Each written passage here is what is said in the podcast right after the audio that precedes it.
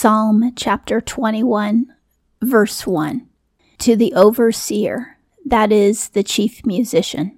A psalm of David. Jehovah, in thy strength is the king joyful. In thy salvation, how greatly he rejoiceth. King David was full of joy because of the strength of the Lord. That's what sustains us. 2. The desire of his heart thou gavest to him, and the request of his lips thou hast not withheld. Selah. King David didn't ask to be king. He never asked to be rich. He never asked the Lord for wives.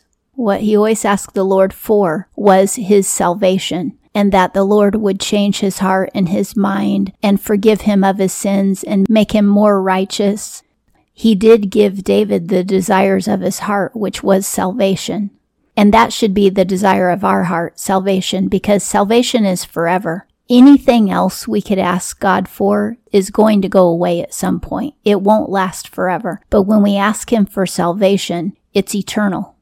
3. For thou puttest before him blessings of goodness. Thou settest on his head a crown of fine gold. We could claim that was the king's crown, but he actually took his crown from another king that he had conquered, and it wasn't even his own crown. This is really talking about the crown of salvation. And all of us will get one of those crowns when we get to heaven. It will be a crown of salvation. For life he hath asked from thee, thou hast given to him, length of days, age during, and forever. See how he says forever? David did live until he was very old, but it says forever. David didn't live forever in his mortal body. So this is talking about eternal salvation. It's talking about his life as king, but that is a metaphor for what it's really talking about, which is salvation. 5. Great is his honor in thy salvation, honor and majesty thou placest on him.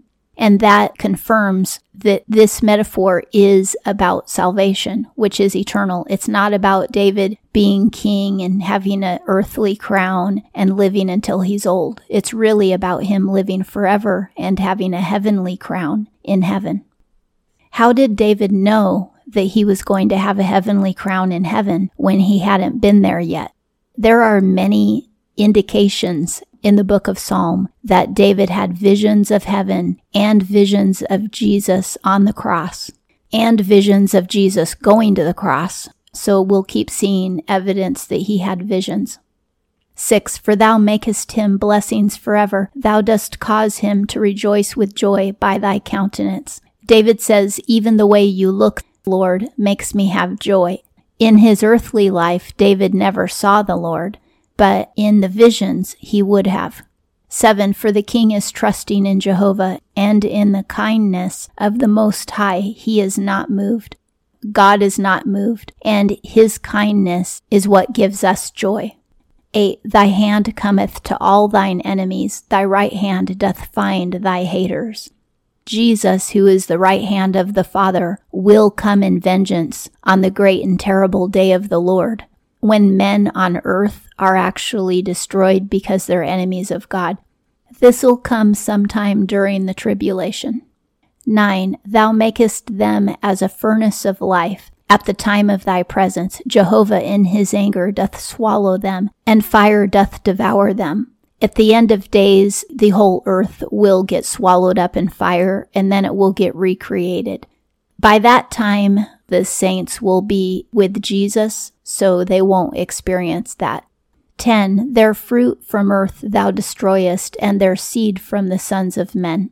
This is talking about the end of days. There's kind of a sequence of events that happens in the end of time. First, the Lord comes back and takes his bride up in the sky with him to heaven. That's all the people who are saved at that point. Then the great tribulation begins and more people will get saved during the tribulation. And a lot of those people will become martyrs for the Lord. They'll actually turn to Christ, but they'll get martyred during the Great Tribulation. And at the same time, those who don't love God, a lot of them will get diseases and suffer during the Great Tribulation as well to cause them to repent. But most of them will never repent.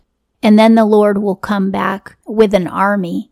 Then there will be a thousand year millennial reign And then after that is Armageddon. So it's kind of a series of events. And Armageddon is when all the nations try to battle Jesus, but they all fail without the battle beginning because fire comes down from heaven and destroys them and the whole earth. And then the new heaven and the new earth are here eternally.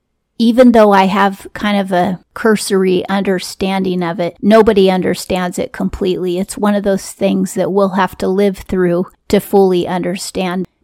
11. For they stretch out against the evil. They devise a wicked device. They prevail not. Evil will not prevail in the end. The Lord allows evil to continue for a certain time period to test all of us. 12. For thou makest them a butt when thy strings thou preparest against their faces.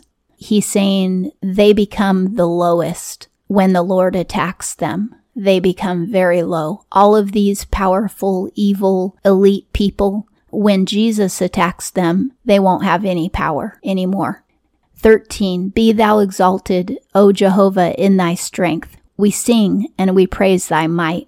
David is extolling the name of the Lord because of his power and his strength to win every battle. And you can tell by this psalm that David probably had visions of the end of days because that's what he's describing. He's describing the time before Armageddon and also before the thousand year millennial reign.